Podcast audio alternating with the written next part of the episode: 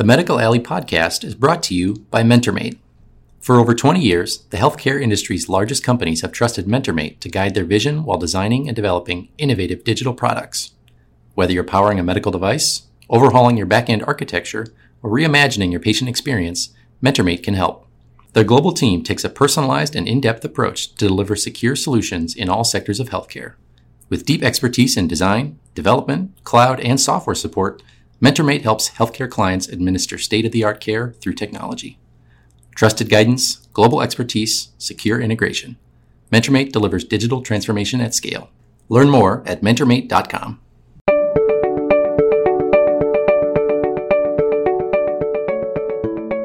Good morning, good afternoon, good evening to everyone out there in Medical Alley. Thank you for joining us on another episode of the Medical Alley podcast.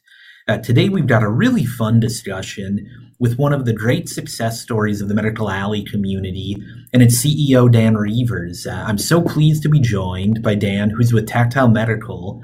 And Dan, maybe you could start, um, give the audience a little bit of background on you and your history, and then tell us what is Tactile Medical up to? Yeah, so um, I'm a Minnesota native. Uh, been in the med tech business for about 35 years. And uh, I started in sales. So I learned the importance of the whole frontline customer facing uh, criteria. I spent about 12 years uh, just before joining Tactile with Integra Life Science, a Princeton, New Jersey based company where I was uh, leading a, about a billion dollar global neurosurgical business. And uh, have lived around the country, but was delighted to come back to Minnesota where my, uh, to to lead Tactile to your point, Tactile Medical's had a great story, and we've served as kind of chief advocate for the lymphedema community for over 25 years now, and there's still so much journey ahead. Um, we also did our biggest acquisition uh, last year in the fall of 2021. We acquired a product line called AffloVest, uh, which is an airway clearance therapy vest. And uh, as a result of our ongoing growth, we treated uh, about 65,000 patients last year and crossed the $200 million mark in 2021 at uh, a little over 208 million. And we employ now over a thousand people and are publicly traded on the NASDAQ under TCMD. Thank you. And that I didn't know the thousand person part. That's a pretty big milestone to cross that line. Uh, congratulations. Thank you. Yeah, maybe for the audience who isn't as familiar with lymphedema and kind of the, the core product that Tactile has, can you just tell them a little bit about the condition and what Tactile has developed to provide that treatment? Sure. You know, what we describe ourselves as from a mission standpoint is that we reveal and treat underserved chronic conditions. And that says just as much, uh, Frank, I think, about what we won't do as what we will do. So when we talk about underserved, there's chronic conditions like obstructive sleep apnea and diabetes that are um, certainly require uh, compelling solutions for patients. But I would argue they're not underserved. There's some really great companies that are leaning into that and providing great innovations. Um, lymphedema is a bit different. Uh, we've chosen two underserved and what I would call misunderstood segments to put our energies, and that's lymphedema and now airway clearance and specifically bronchiectasis. Um, and to your point, most people just don't appreciate it. Most healthcare practitioners spend less than an hour on the lymphatic system when they go through medical school. But um, to put it simply, the lymphatic system is a circulatory system that collects and rids the body of toxins. So it's kind of like the uh, the plumbing system or the sewer system uh, within the body. When lymphedema occurs, it's the swelling, the chronic swelling due to the body's inability to drain that lymph fluid there, there, there is primary lymphedema, which is you're kind of born with it, but most of it is secondary. It's secondary to cancer because you've either had lymph nodes removed or disrupted because of radiation. Um, so it disrupts the flow, or uh, related to chronic venous insufficiency, which is an even bigger segment where the lymph fluid accumulation is just simply unable to drain. And it leads to heaviness and pain and skin changes and wounds and even cellulitis. But still to this day, so many doctors misdiagnose it. Um, they either think the patient is simply obese or they have edema or um, they'll prescribe Lasix, for example. And one of the most interesting uh, data points that we learned when we acquired a big data set from IBM on this patient base was that the average lymphedema patient from the time they had their first diagnosis until they, from the time they got their first symptom declared to the time they got diagnosed is three years. That doesn't mean they even got treatment. That just means it took them that long to find out what they had. Um, so that's a it, it's it's a community that needs an advocate, and we've so pridefully uh, um, really focused our energies um, on that mission. Indeed, and uh, I take your point then on the reveal part of your mission. Um, so important to help raise awareness of these populations of these individuals that are being impacted, and to bring them treatments. The other part that I found very interesting in, in the work that Tactile Medical does, that it has done for many years, is the products are often a home use product, which is kind of becoming a trendy thing in healthcare now, but you guys have been plowing that field for many years. Why is it important to provide treatment at home for these conditions? And then what has that meant for Tactile strategy to have that home uh, capability or home focus? Yeah, I think as we continue um, first to educate both the healthcare practitioners as well as patients, um, one of the things that's quite clear is these segments that we focused on are chronic in nature. So these are things that are going to require regular treatment for the rest of the patient's lives. And it's simply impractical and also inconvenient to expect a patient to have to go get therapy somewhere that isn't in their home regularly um, it's just difficult for them from a uh, transportation standpoint, from a lifestyle standpoint. So we believe that uh, chronic conditions are best treated at home. We think it allows the patient to live their best life and have more control over their condition. And you know, I think one of the things that's been so engaging for our colleagues is when we help patients with this, we get a front row seat to see the impact that we make. We are regularly in their home or engaging with patients. And there's nothing more gratifying than to be able to bring them some relief that they can actually take some control over. And from an economic standpoint, I think we all have recognized that it's more efficient and more economically suitable to take care of these chronic conditions at home, so long as we have the right kind of solutions available for those patients. Indeed. And, and I, I, feel good in saying that it seems like more broadly the healthcare air quotes system or systems is catching up to that notion that you guys have worked a very long time to build the evidence, to build the reimbursement and to, to set that market up. So in, in building out um, a home healthcare platform, driving reimbursement, you guys have had to develop new markets and new channels what has that meant for the company developing these new markets and kind of creating your own opportunities? Yeah, I think it's a really good question. And the short answer is I think it's uh, given us an advantage. You know, as you address unmet needs, first of all, it's not for the faint of heart. There's a lot of pioneering work that has to occur. And sometimes uh, it takes quite a while to develop the impact. That said, it's incredibly fulfilling to know that we are the ones out there advocating for a group of patients that without us in most instances would not get the care or the recognition that they deserve. So we've been the main sponsor of clinical evidence, and that has led to our solutions being the best clinically proven. We've been the main sponsor of education, and that's led to our people being, I think, among the most trusted clinical partners in the commercial space.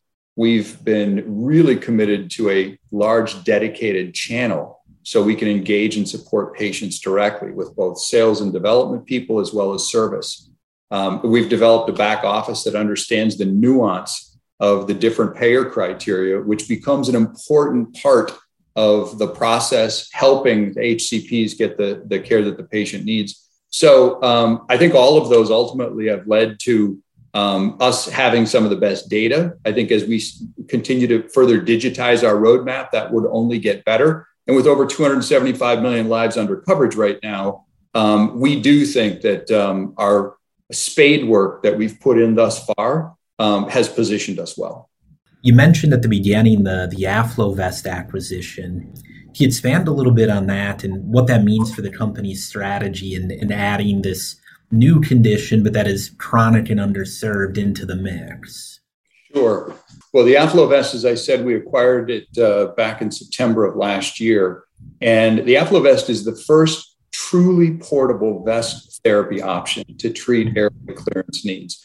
Um, these are typically patients that have chronic retained secretions, they don't have a robust cough, and it becomes this vicious cycle. They get uh, pulmonary infections, it reduces their ability to clear their airways, and, and it just continues to circle. It's interesting to share, just because we've got a Minnesota audience here, that Minnesota is really the epicenter in developing vest therapy products. Um, Advanced Respiratory was the first company in this space, and probably a lot of our listeners are familiar with that company. It's now part of Hillrom. Um, I was actually at Advanced Respiratory and developed that device market for the cystic fibrosis patient audience. Initially, it was done in conjunction with the University of Minnesota and uh, Dr. Warren Warwick, who was a, a key uh, part of that journey. And then we eventually sold it to Hillrom. And then the second biggest player out there in this space is another Minnesota uh, story, RespirTech. Um, they were uh, originally a, a, private company, uh, now have become part of Philips. Uh, and I participated on their board for 10 years. And this whole non, uh, this whole vest therapy has become one that's um, become very passionate to me. I've seen the impact that we made um, on the cystic fibrosis community. And now, rather than just the 30,000 cystic fibrosis patients that can benefit, and most of which have, there's over half a million patients with bronchiectasis. And these are adult patients with chronic lung conditions that need this kind of therapy. So this was the first truly portable version that's not connected to a compressor with hoses. It gives patients mobility. And we found that um, truly differentiating. And, and then I think, interestingly, um, the other thing that we saw was an opportunity to think about the channel differently. So we have a direct channel for our lymphedema business, but for our AffloVest business, we've opted to use the respiratory DMEs. And the reason for that is the competitive landscape has, for the most part, focused on a direct channel. There's a few hundred salespeople put together in all the companies that participate in the space, but there's over 4,000 respiratory DMEs reps in the United States. And respiratory is the operative word because these patients, they need oxygen. They need nebulizers where they're, they're taking their medications. They need non invasive ventilation. And the respiratory DME is the source for all of the other things that these complex respiratory patients need. But these 4,000 respiratory DME reps did not have a vest option available to these patients. So we believe that tapping into this channel, this ecosystem that the HCPs and patients are always dependent on for all of their other therapies, that by embedding this in, um, we thought we could uh, see a benefit in adoption and exposure. And I think that um, that's still the journey that we expect to be on. Indeed, indeed. And I, I, will say this has been one of my learnings over the years how important that channel strategy is. That yes, you need the underserved population, you need the technologies to treat them, but if you can't get the technology to the people who need it, it's really kind of moot. And so, yeah, so what you're saying is you, you've uncovered, you're investing in a, a channel that will give probably a wider reach for these technologies and ultimately better care for the patients. I have to think then as you're looking at internal R&D, other acquisitions, that that's on your mind as well of, well, what other things are out there or what other spaces or what other areas might these patients have need that now that Tactile's developed this, you might be able to better serve? Yeah, um, innovation is always an important one, especially when you're in the medical business. Mm-hmm. Um, this is a, a, space that evolves and moves um, rather swiftly, as we know. So we really think it's the lifeblood of a good growing company, especially of one that's a market leader. So we have actually uh, we'll be doubling our R and D spend in 2022 compared to just two years ago, um, and really making a strong commitment to make sure that we've got a robust pipeline of fresh solutions um, and um, things that we can introduce uh, both to our patients as well as our HCPs. Um, that I, I, think at a high level, um, Frank, it's really about more intuitive and easier to use. The more we can embed these into a patient's lifestyle the easier it can be to use, the more likely patients will be compliant and get the benefits of the therapies that we can produce. So we have a, a series of initiatives underway to simply make the products more intuitive, easier to uh, to apply, um, and and frankly, just easier to use. We've also got a, a, digital component to our strategy, and we'll be introducing a digital um, app uh, for our patients later on this year. We've got a, a, a whole sort of digital uh, roadmap that we expect to unfold over the course of the next couple of years that continues to enhance the attributes, but ultimately gives us an opportunity to engage more directly with patients, educate them even before they get their prescription, and help them come in and see their uh, their physician better qualified mm-hmm. because they'll have understood what things they should try on their own before they uh, find themselves in the waiting room of a specialist. And the better qualified the patient, the more available our therapies can be, knowing that they've tried some of the basics first and that they've led themselves um, to having to depend on the kinds of therapies that we introduce to patients. And then, you know, I think the other one is just as we think about R and D, um, I think a little bit about the internal versus external. And while we're bolstering internal talent, uh, you know, one of the beauties about Minnesota and, and, and, US at large is it's a pretty rich ecosystem. And a lot of um, companies, some small and emerging, that are really good at what I would call narrow technologies that might um, might fit into our roadmap nicely. So um, we uh, we continue to explore partnerships. Mm-hmm. We can get to some of the solution points faster by working with others as well as just working with ourselves. Yeah, well said. And I, I have to echo, you know, what you said on the having that digital roadmap and being more patient centric, which Tactile has been for so long.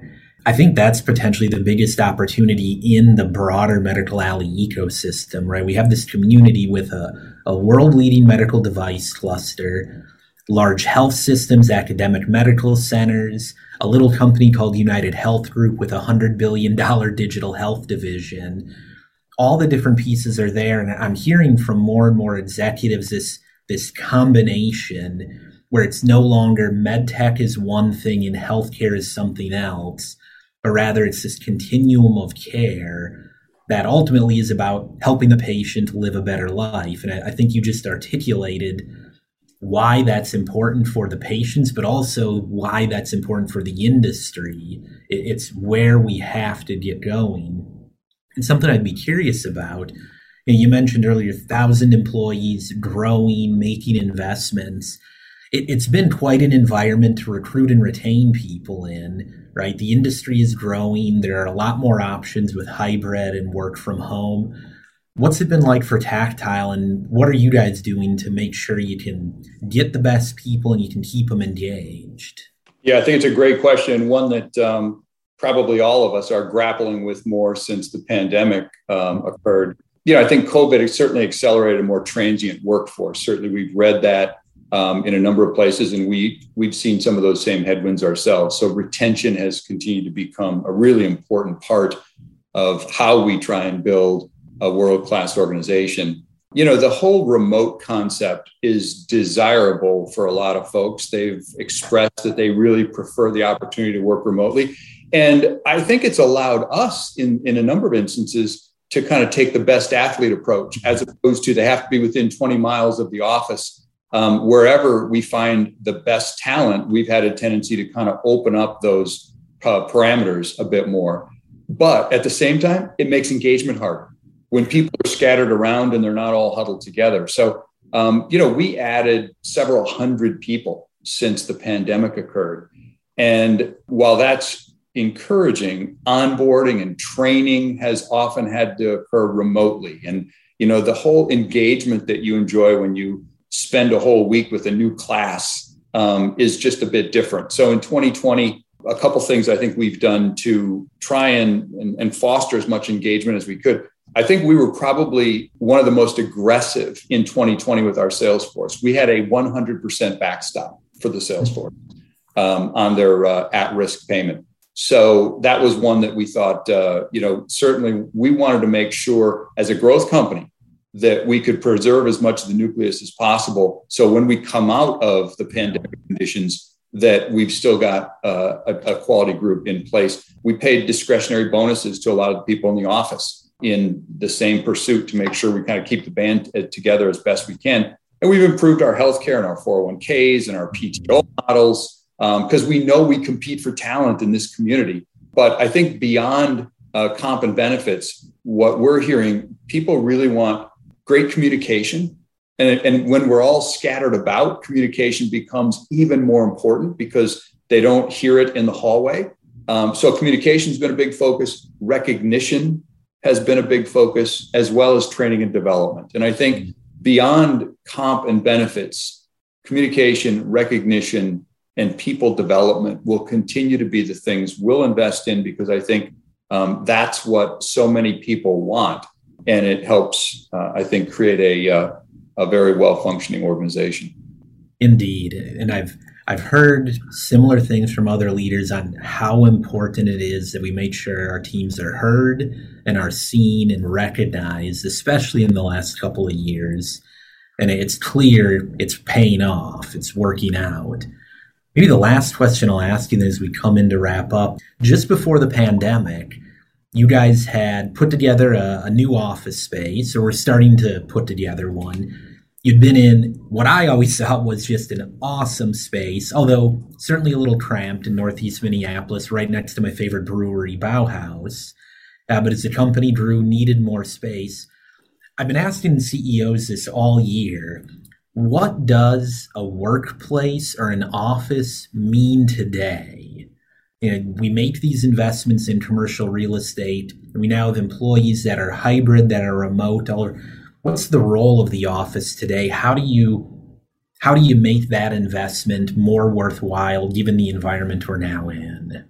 Yeah, I think it's a really good question, and I'm and I think the uh, the answer suggests the jury is probably still out. but um, you know, we to your point, we moved in uh, September of 19 into a new space, and it's a beautifully appointed office, mm-hmm. uh, and it was done with the intention to create a space or an environment where we'd be proud to try and recruit people and they'd be proud to come. It was also much bigger because we knew that we were expecting to continue to expand our workforce. Um, as it stands today, there's a lot of elbow room there, Frank. And uh, we've got an awful lot of vacant seats on, a, on any given day. Um, we've had colleagues voice their support for work from home. And I think trying to find that balance is one that we're still navigating um, what I really believe is right now we will um, we, have not done any kind of hey there's a back to work initiative and everybody's going to be there Tuesday through Thursday. Uh, what we've tried to do is uh, more an event driven approach. So if there's a meeting that really benefits from collaboration, if it's a project review, if it's a town hall, um, those um, events where clearly they benefit from having people in the same room um, we're trying to bring people together for those. But we've kind of adopted a stance of work, you know, wherever you do your best work. And if it's heads down work, um, there's certainly no reason that people can't do that remotely. I'm still optimistic that the pendulum will land somewhere in the middle. Mm-hmm. I think that um, you know, the future is probably going to prove that creativity and curiosity and relationships still flourish in person. Mm-hmm. Uh, and I think that uh, I still think that they're hard to develop remotely or virtually. That said, uh, I do think that balance will rule the day. And I think that, uh, you know, some component of work where you do your best work and come together when it's warranted um, is probably what our future looks like. Right on. And, and, I'm with you. The the balance part is key, but humans are social animals. Getting together, there's an energy and a creativity that comes out of it. And I'd say kudos to you and your team for taking that approach and being thoughtful of how we figure this thing out. Because right, no one has the answer yet today, uh, but we'll get it figured out. So Dan, I want to say thank you for taking a little bit of time out of your day today really appreciate the perspective on what Tactile Medical has been up to and where you're going. And I want to say thank you for being a part of this community and helping to make healthcare better all over. I hope you have a great day.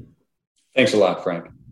Mm-hmm. And folks, that's another episode of the Medical Alley podcast. If you're not already a subscriber, make sure to check out medicalalleypodcast.org, or you can find us on Apple Podcasts, Spotify, Stitcher, or wherever you get your podcast fix. Until next time, have a great day.